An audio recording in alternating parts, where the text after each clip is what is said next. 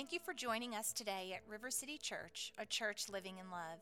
If you have a prayer need, would like to speak to a pastor, or have questions about today's message, please email us at info at rivercitysmyrna.com. For more information or to give to the ministries of River City Church, please visit our website at rivercitysmyrna.com. We hope you are encouraged by today's message.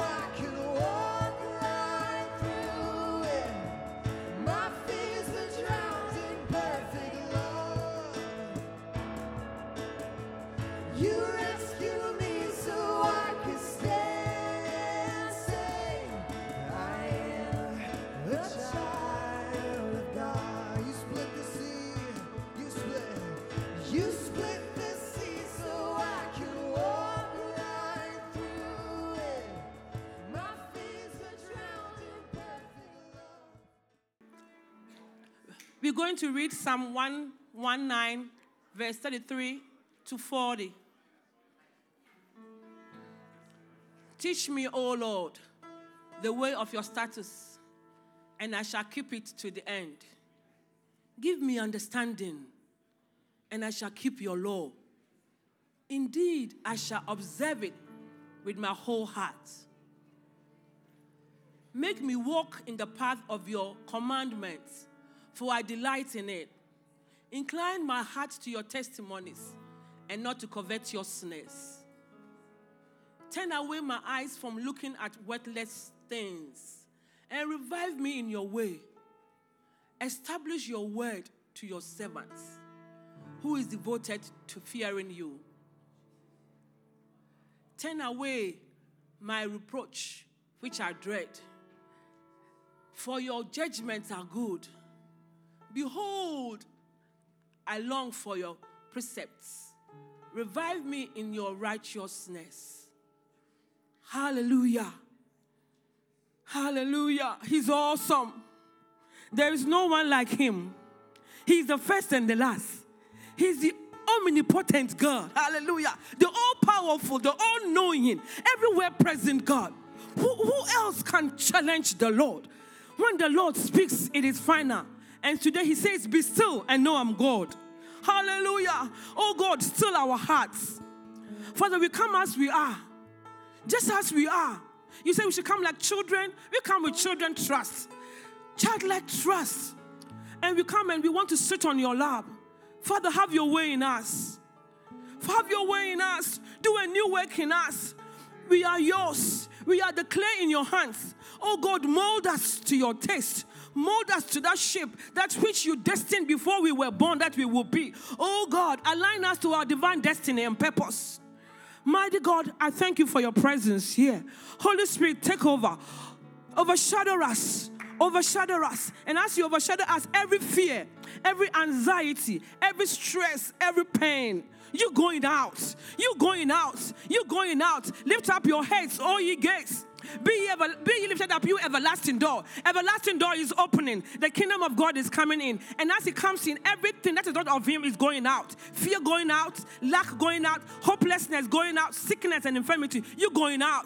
Because the King of glory has come in. Hallelujah to His name. We worship you. We worship you. We welcome you. We welcome the host of angels. We welcome the host of angels, myriads of angels, angels of healing all over the place. Lord, you are wealthy. You are worthy. You are awesome. And we embrace you. We engage you. Thank you for your sweet presence. Jesus is Lord. Hallelujah. Hallelujah. Thank you, Jesus.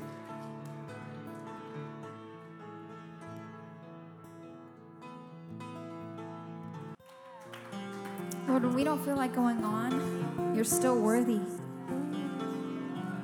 You are worth living for, God.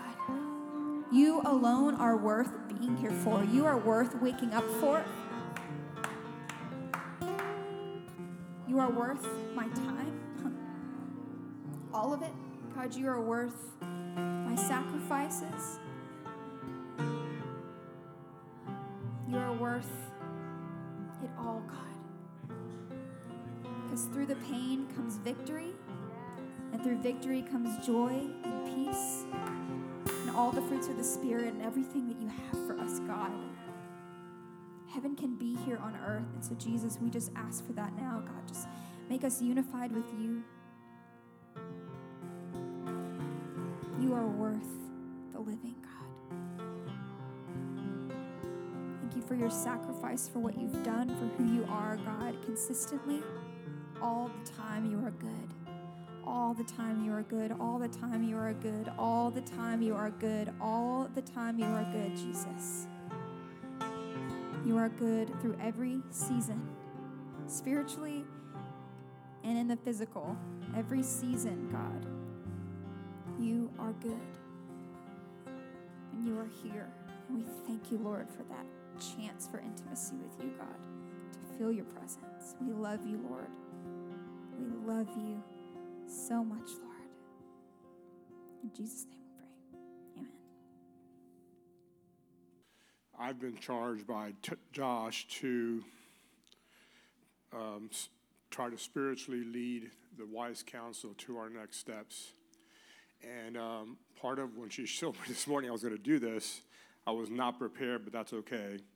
Um, and sometimes we hear Josh say stuff up here that he said, Hey, we're praying for this. And this is a really big decision. This has long term consequences for our body. You know, all the things that we're able to do is because God has allowed us. And I want to encourage you each person in here matters, they have value. You could have the Lord speak to you that can impact this decision. And so, as a body, we want to come together. Josh prays every Wednesday for this decision. He fasts and prays. We've taken that on, Nancy and I, because this is a really big deal. And everybody in here is part of this decision. So, I'm believing for a big answer. We serve a mighty, awesome God. And so, as we pray, press into the Lord and hear what He says. We are committed to this. There's lasting consequences to this decision. We believe that even we may get a yes to that space across, it's not enough. It's bigger than this. So if we believe in faith that we serve a big God, I think we'll be out of that space before our time is up. And that's what we're believing for right now. And we're going to answer our prayer, Lord.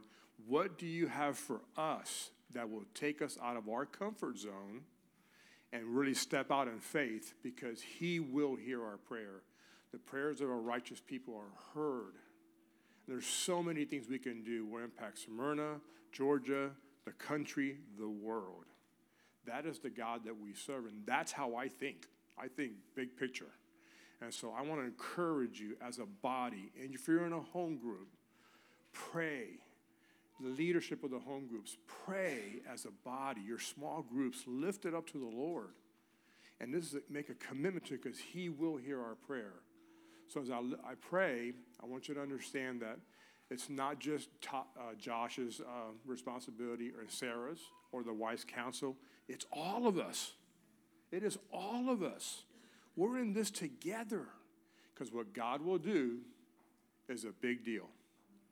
So I ask that you just press in, be faithful, and listen to what He's saying. So, Heavenly Father, we ask that you would press into our spirits as we lift up this really big decision. This is not a, a head decision, this is a heart decision that we're going after you. That we want to think big, we want to think more, but only if you desire it and only what you have for us. Lord, I ask that you pray, bring peace to Josh and Sarah and the leadership. I'm grateful that I get to serve and submit to their authority. Lord, we know they press into God, and we know every part of this church matters. We're a body of many parts, and each person matters. So thank you, Jesus, that you're going to answer our prayer in a big way.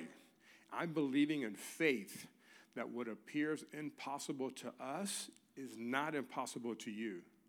So thank you, Jesus, in advance of answering our prayer, and we will honor you with what you've allowed us to steward. In your name we pray. Amen. Amen. Thank you. Yeah, it's so good to be a part of conversations like this, and we're not trying to like figure out how to get you guys to give us more money. It would be cool if that happened. But I've sat through that so many times, and it ended up being about now what are you deciding you are going to give us? Where we just really want you guys praying deeply right now. So we mean it, we need it.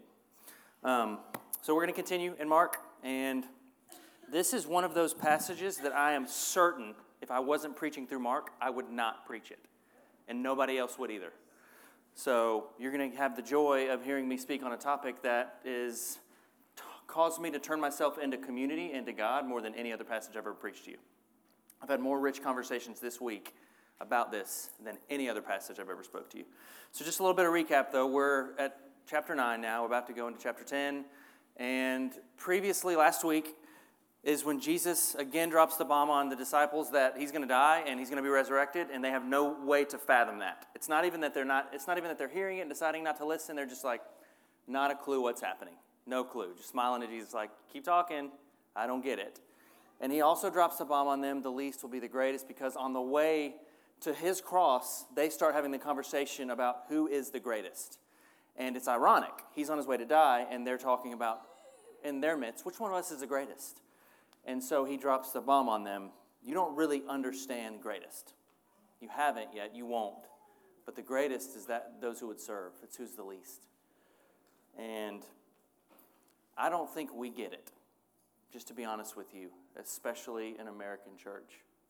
We still honor people who are powerful. We still love to win. Man, it feels good to win, right? Like you're Georgia fans, right? We gave you a coach from Alabama and you won. That's all it took. That's all it took. You usually don't win that game though, so good job. But it feels good to win, right? Even in Christianity. So we follow people who win, right? We follow people who have, who've had the conversation who's the greatest and figured out it's me. We follow those people. We don't follow many people who are super humble and hide and stay out of the limelight and stay off stages. And these disciples weren't interested in following a Jesus that did that. They were interested in following a Jesus that would win, win, win no matter what. That was who they wanted to follow. And he kept saying to them, I'm going to die. I'm going to be resurrected. I'm going to die. I'm going to be resurrected. Also, the least is the greatest. And they're like, What kind of riddle is this? Stop. I know you don't mean that because you're here to deliver us from all of these idiots and you're going to win the war. That's what you're doing. So this week we jump into, man, it's awesome. I just want you to just, just stay in your seats. I'll read it to you. This is Mark 9. I'm going to go, do you have 42 or 41 to start, Bill? 42. Okay. Whoever causes one of these little ones who believe in me to sin, it would be better for him if he had a great millstone, or if a great millstone were hung around his neck and he were thrown into the sea. And if your hand causes you to sin, cut it off. It is better to, that you enter life crippled than with two hands to go to hell, to the unquenchable fire.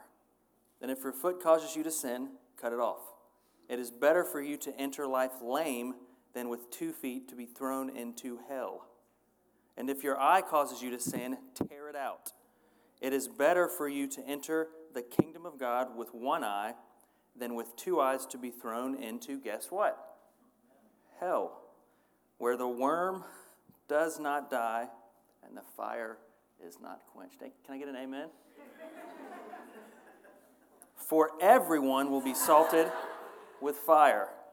Salt is good, but if the salt lost its saltiness, how will you make it salty again? Have salt in yourselves and be at peace with one another. So, just a little bit of what's happening here. Just real simple stuff first. Nobody wants to go to hell, right? Like, that's just like one of those. Oh, that's that you're explaining hell to me? That sounds amazing. That's not, that's never going to happen. In my Christian history, every time I heard the topic of hell connected to sin, it typically did not produce good fruit in me.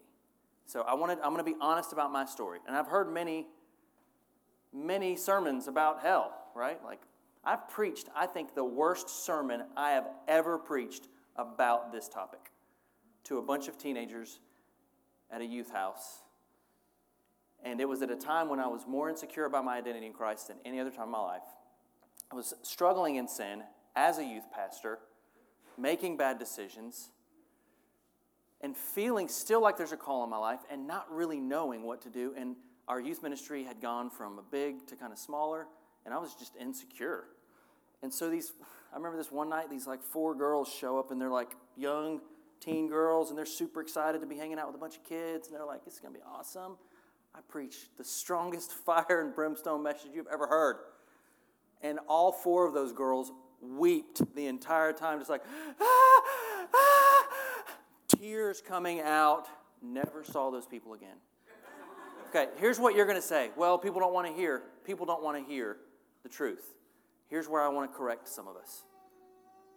So, the telos of the Christian life is not about not going to hell. What's the telos? That's the aim or the goal.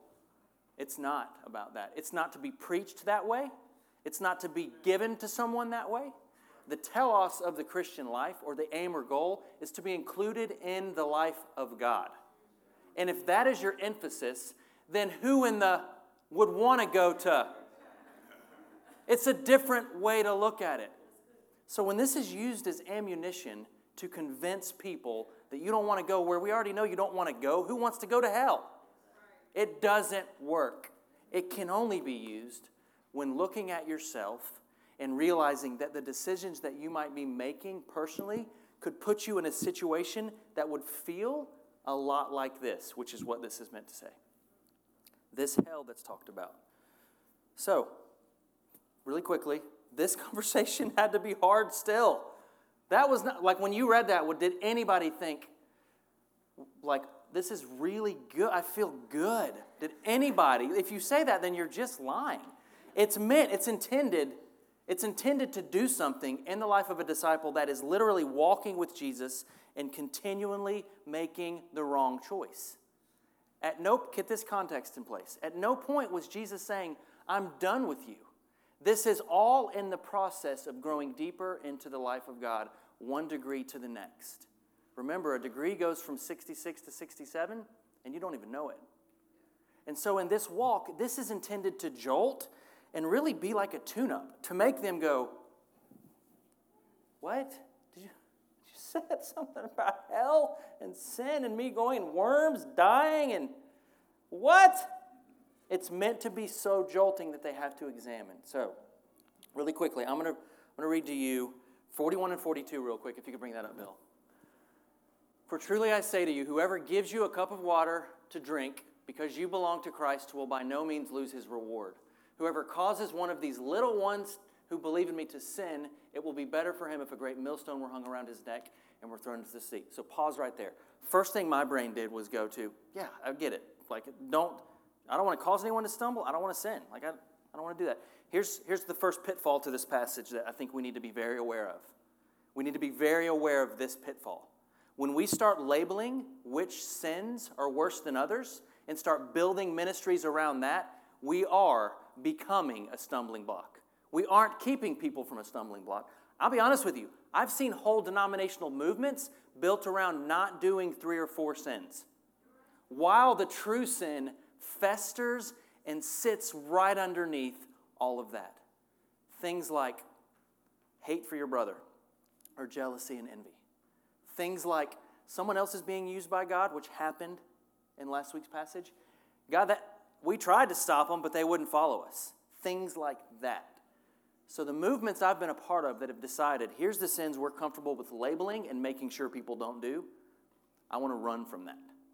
I want to run from that. When you tell me that I can just be a Christian if I decide to not drink, to not smoke, to not dance at the university I went to, which is, dancing is ridiculously dangerous, guys. I recommend that you never dance unless you're celebrating uh, touchdown.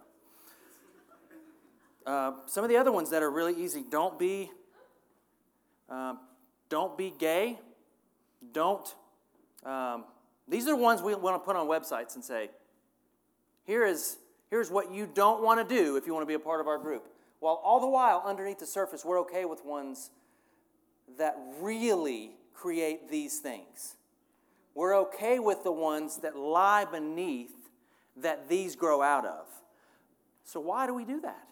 Because it's easier to tell somebody to not do these four things and build a group of people around that than to do the work of the Christian life, which is long suffering patience. It looks like a process that none of you have mastered.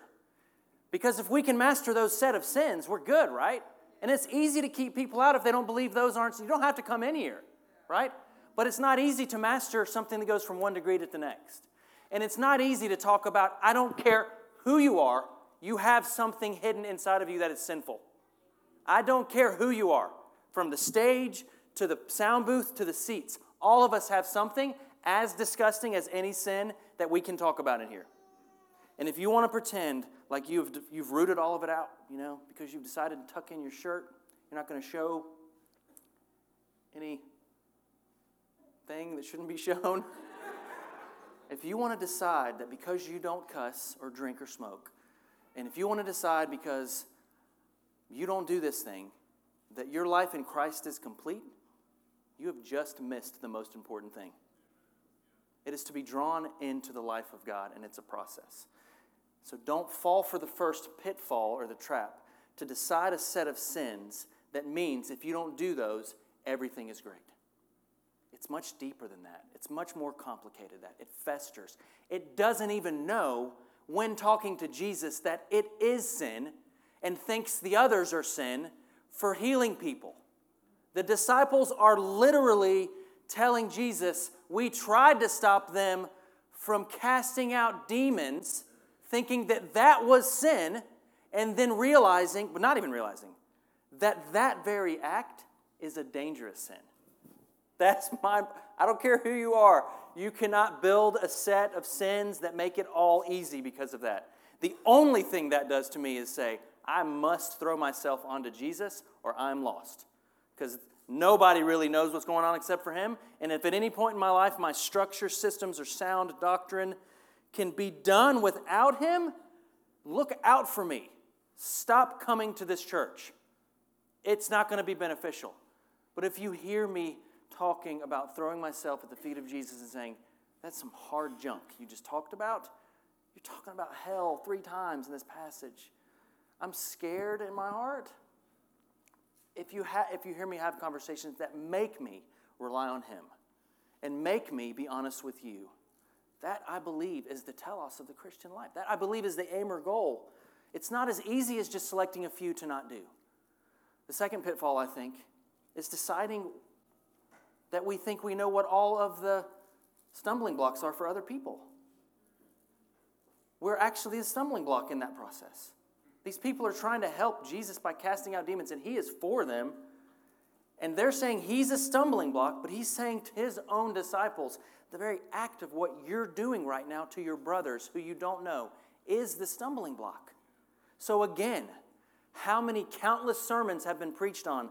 If you could just not sin, and you could just not want to go to hell, that would be great. And you're like, okay, and check. Nowhere closer to God today. Awesome. This is the truth of this passage, right?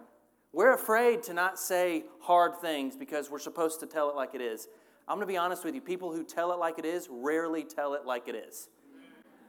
People who stand on this truth that I'm just going to say it like it is, I'm not afraid to preach the truth of the gospel, Explain to me what you're preaching. Walk me through it. And let's not make sure that fear is not motiv- motivating that conversation. Because when fear is motivating it, you will get a response. People will respond to what you're saying, and it will affect them. See, these messages for me when I was a kid became stumbling blocks for me. It literally became the reason why it wasn't even worth. Like, that's just simple, right? Like, so for me, it's like, is hell terrible? Of course. Like, who wants to, I don't want to be around any kind of maggot or worm, period let alone an unquenchable fire and eternal damnation. Amen? Yay. But let's also do the reverse in heaven. So, heaven sounds amazing as well, right? But doesn't it sound a little. Let me just present something to you. Heaven, streets of gold, amazing. Honestly, though, like, pearly gates, like amazing. Like you walk by them, cool. What makes heaven heaven, right? Like, if God isn't in heaven and there's pearly gates, and I could give nothing about a pearly gate or a golden street. It would be probably worse than hell. If I walk up into that place and I'm like, these streets are gold, those are pearly gates. Where is Jesus? so what? What if Jesus is then in the fire? Would the fire be heaven? So, what is this saying, right? Like, I'm not trying to explain to you how. Don't, don't fall for another pitfall. Well, wait, what are, you, what are you saying about hell? What are you saying about heaven? I'm saying that true heaven is Jesus. In Smyrna, as it is in heaven, kingdom come to this earth. I'm saying we don't have to wait till there's pearly gates. Which honestly, I was talking to a friend, I'm like, I'd rather walk on grass. I'm just gonna be honest with you. It's more comfortable. Like, but if Jesus is there, I don't care where I'm walking, including if it's in the fire, like we just sang about.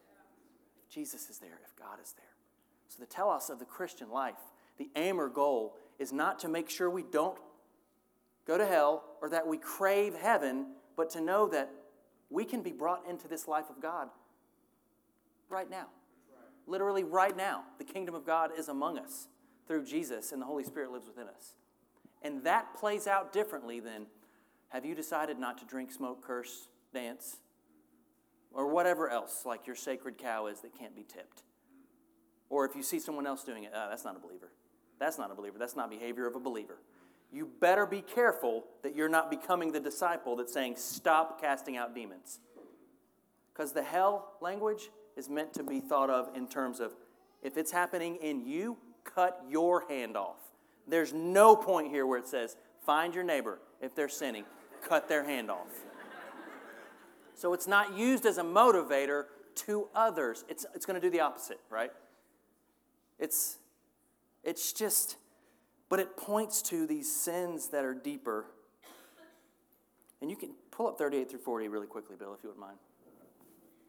This is what is happening that's starting the sin conversation, right? Like it's been preached a lot where in this previous passage we would have just been sure that it was about this set of things to never do. Here's the sin that's provoking this conversation. John said to them, Teacher, we saw someone casting out demons in your name, and we tried to stop them because he was not following us. But Jesus said, Do not stop them, for no one who does a mighty work in my name will be able soon afterward to speak evil of me. For the one who is not against us is for us. This is the context of sin that's happening. Look, this is hard for us to really grasp. Look at what's happening. They're pointing at people who are doing a good work in Jesus' name and they're not okay with it.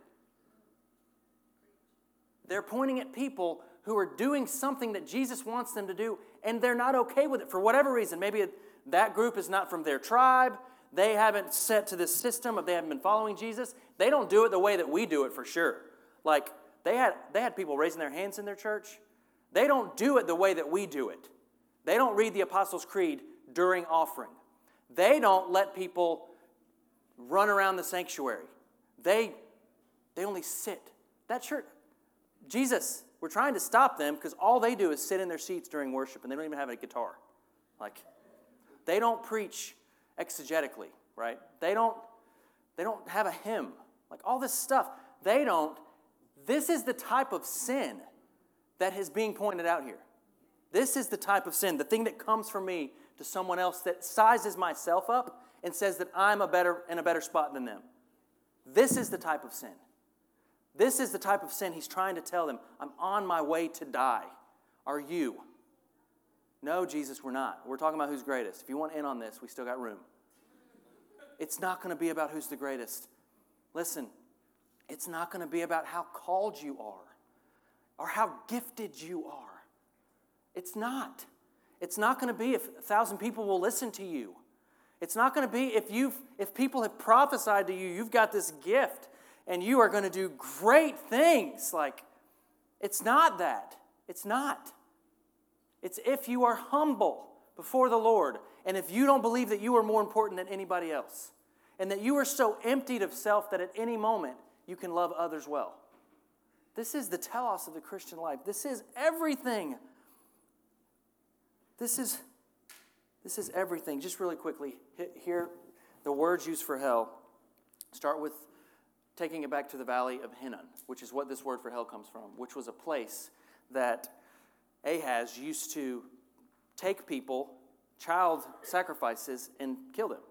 And in, a, in an attempt to appease the god Molech. And they would also worship the god of fire there. And for years, this place represented some of Israel's most grievous sins, their ways to get back to and kind of mimic the world. And then so King Josiah comes along and he notices this and he's like, We are stopping this. They used to play drums so loud that you couldn't hear children being sacrificed here. So Josiah comes along and he's like, This is junk. We're not doing this anymore. We have to clean this up. So he comes in, he turns it into a wasteland or a dump, and it's called Gehenna. And basically, all of Israel's refuse or all of their nastiness is funneled into this, where literally worms lived forever and fire never stopped. And that is horrifying and disgusting, right? And this is the picture here of what's being talked about. This is what it's like when you have something in you that could tamper with the divine, unbelievable unity and the divine, selfless love of Jesus Christ. This refuse, this place, this nastiness is what it is like if you decide that that's okay to stay in you. And so it would be better for you to cut an arm off, to take a foot off, to gouge out an eye. And this is not what's being said. It's not make sure and do it and get it done. It's life with Jesus is so good that who in the heck would not want to do that?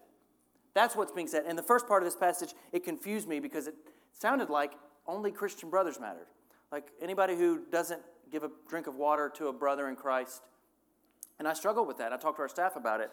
Why just only why only believers? Like, is it saying here that I'm supposed to treat my believer friends better than people who don't believe in Christ? And I struggle with that. And it's not. It's saying that anyone who's truly in Christ and understands the selflessness of what he's about, it would be ridiculous to think that that could happen in them. It would be ridiculous to see that coming from a human, that I will judge you and exclude you from the kingdom. It would be like harming a little child, which would never happen. And so, if that is growing in you, you on you, rip off an arm, tear out an eye, it's gonna be better if you do that. It's like disease. So, what is sin? If you want to label it, I believe it's real, right? I just don't believe it's as petty as these surface related issues. When somebody tells me you need to make a stand about this topic, I always want to say, well, what's underneath that? What's the thing ca- causing that? Because if we cleanse that out thing, they still have that in thing, right? So, so you want me to say to someone who already is far from God, who's never tasted and seen that He is good, who already feels like the world is against him, you want me to just reaffirm in them all of those voices? and they're going to taste and see the love of my God. Well, Josh, you're just not afraid to say it like it is. I'm very unafraid to say it like it is. I think the like it is is very different. I think the things growing underneath cause things to come out. So what's growing underneath? It looks like insecurity. It looks like it looks like self-hate. It looks like comparison. It looks like I'm never going to do it right. So what, what do we got to do to those things? That's what I want to do. That's that's what I believe is talked about here. But but you rip it out because life is too good. In the last part of this passage, 49 and 50, if you can bring this up, it talks about, it seems like it takes like a weird turn. Like, so you just talked about hell, you're talking about sin, root it out, let's do that. And then you want to talk about salt. And it talks about salt in this way For everyone will be salted with fire. Salt is good, but if the salt has lost its saltiness, how will you make it salty again? Have salt in yourselves and be at peace with one another. So, Leviticus 2:13, if you'll pull this up. This is talking back to a time when they would make sacrifices to be accepting before God. And for a sacrifice of this type to be accepting before God, you would have to salt it. Literally salt it and then give it on the altar, and it will be completely consumed. You shall season all your grain offerings with salt. You shall not let the salt of the covenant with your God be missing from your grain offering. With all your offerings you shall salt. So, so what is asking to be sacrificed here? What is, what is the goal? Who is being sacrificed? And it's us. And if you don't believe me, Romans 12, if you pull that up for me. Bill, this has become one of my favorite passages in life. I appeal to you, therefore, brothers, by mercies of God, to present your bodies a living sacrifice. Same language as the altar to be consumed. Holy and acceptable to God, which is your spiritual worship. Do not be conformed to the world, but be transformed by the renewal of your mind, that by testing you may discern what is good, the good will of God, what is the good and acceptable and perfect will of God. For by grace given to me, I say to everyone among you, and here it is. Here, how do you become unsalty? Do not think of yourself more highly than you ought to, but think with sober judgment, each in accordance to the measure of faith God has assigned to you. And then it goes through the offices of the church and how to be used, and then it goes through what to do in community. So, the idea here that we're trying to get from this passage that's talking about ripping things out of you if there's sin and not harming someone. And you can actually go ahead and go to verse 8, Bill, if you wouldn't mind. I just want to read through this for you. The one, I'm sorry, go to the next verse, verse 9. Let love, so all of this, just really quickly. Don't think of yourself more highly than you ought. Present yourself a living sacrifice, salted before the Lord, and the fruit of that looks like this. Let love be genuine, abhor what is evil. Hold fast to what is good. Love one another with brotherly affection. Outdo one another in showing honor. Do not be slothful in zeal. Be fervent in spirit. Serve the Lord. Rejoice in hope. Be patient in tribulation. Be constant in prayer. Contribute to the needs of the saints and seek to show hospitality. Bless those who persecute you. Bless and do not curse them. Rejoice with those who rejoice. Weep with those who weep. Live in harmony with one another. Do not be haughty, but associate with lowly. Never be wise in your own sight. Repay no one evil for evil, but give thought to what is honorable in the sight of all. If possible, so far as it depends on you, live peaceably with all. Beloved, never avenge yourselves, but leave it to the wrath of God.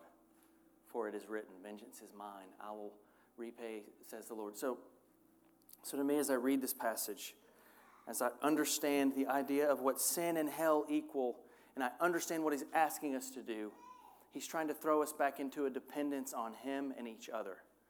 This passage is the way to be alive in the world.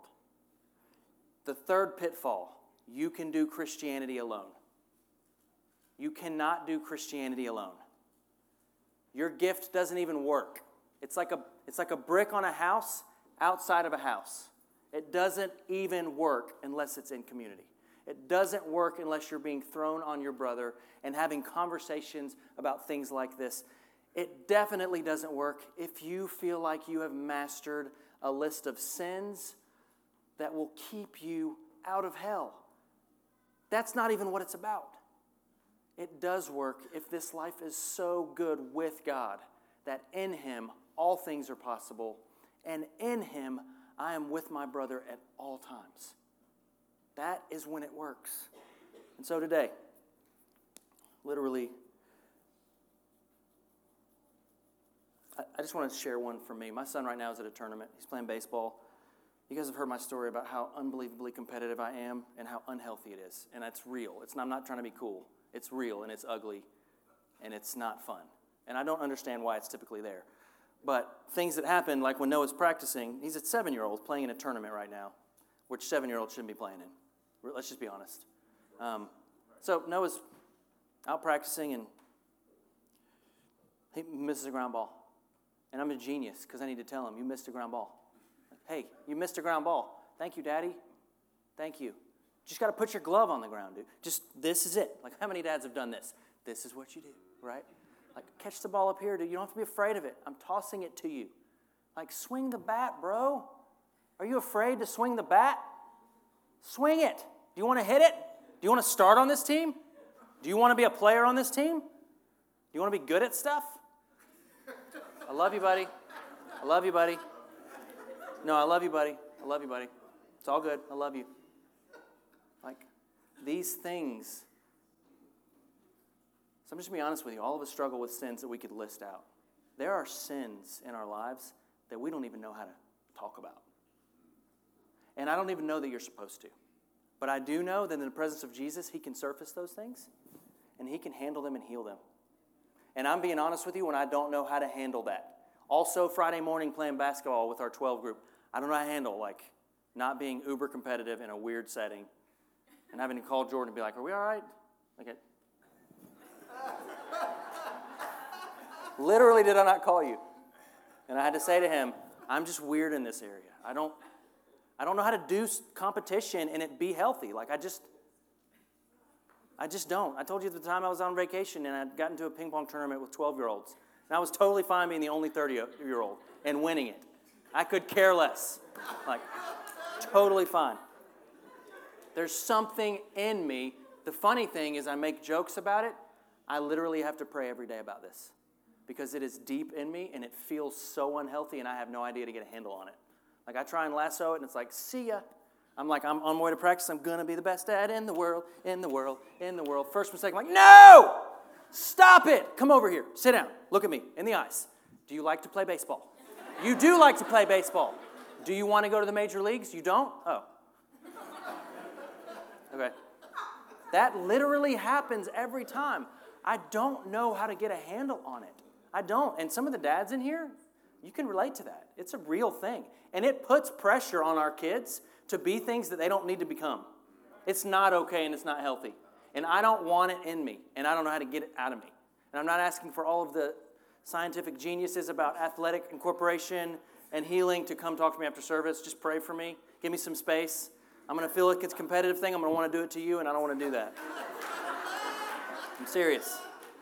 I want help with it. Jesus knows it. I'm willing to throw myself at his feet. And each of us, there are things we do not know how to get a grasp of or a handle of. And for me to say, well, I didn't cuss at him and I didn't do this, that's, that'd probably be better than what I'm doing, just to be honest. That'd be awful, but that'd probably be better if it was just that easy. I'm, I won't cuss at you. I won't say you're an idiot. But what I'm doing is deeper. And the sins that he wants to grab hold of are deeper. They're deeper than just don't do these.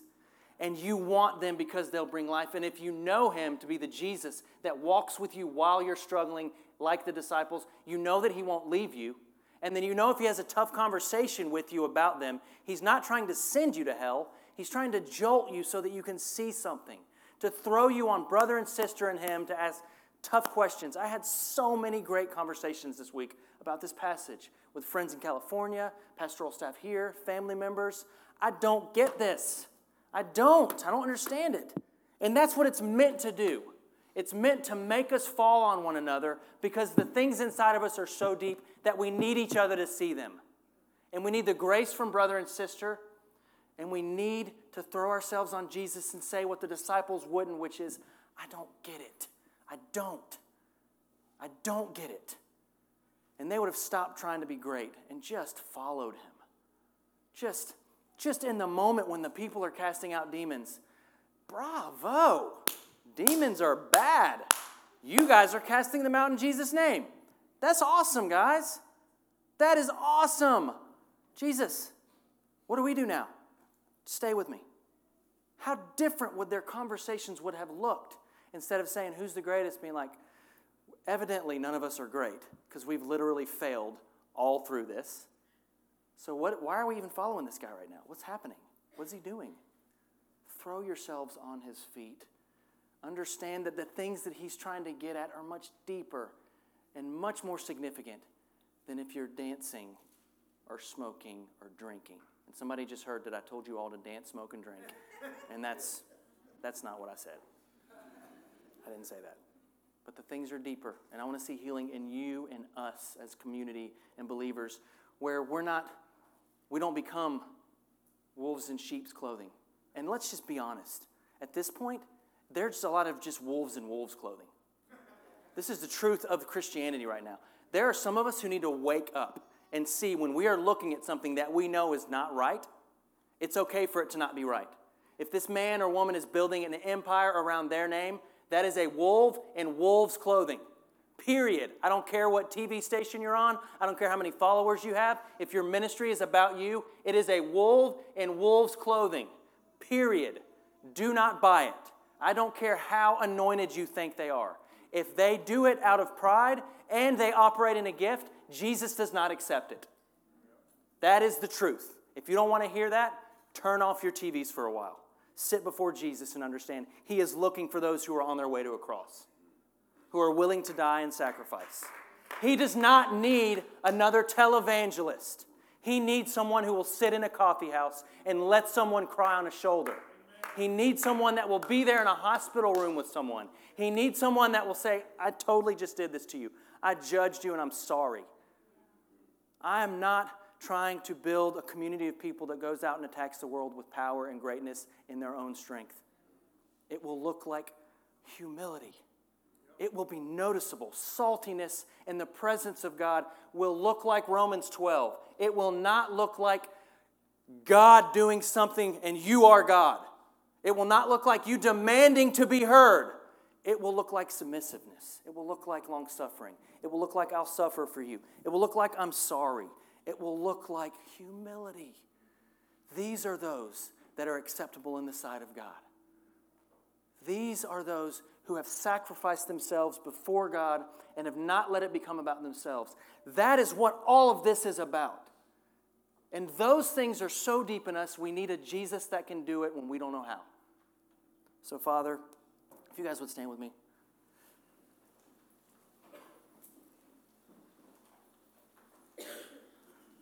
You should feel uncertain about things. You should feel like you don't know what to do with it. That's what they felt, but weren't honest about it. You should feel like you don't really know. And because of that, say, That's why I need you. That's why Jesus is. The, the presence continually, the manna, all throughout the Old Testament, the bread of life, not the bread king. He is our sustenance daily, and without Him at any point, it just becomes a set of rules. It's deeper. He wants to heal you, He wants to bring life to you. He is in Smyrna as in heaven, He is in you as in heaven. But don't let your pride tell Jesus who He needs to become. Don't let your pride tell Him that He doesn't need to let them in. Be like a little baby in His lap one that is so completely dependent, you don't even know where your next meal is coming from. One that is so completely okay with just being in a lap. Adults don't sit in laps. We're not okay with that. Unless it's a weird, different kind of place. That's a different thing. Babies in laps are just happy to be there. That's the kind of interdependence he's asking for in us. Be like a baby who's so dependent on me that you're not even worried because you're going to get what you need and I'm going to give you what you need. Stay with me. Stay with me, right? Like, I'm going to root that stuff out. For those of you right now, I wasn't going to do this, who are so fixated on one sin that you continually make and do, and you continually convict yourself and sentence yourself to hell and eternal damnation, which is horrible. Let Jesus speak into what's underneath that right now. And it might not even be a sin that's underneath that, it might just be a terrible unbelief that is guiding you into something.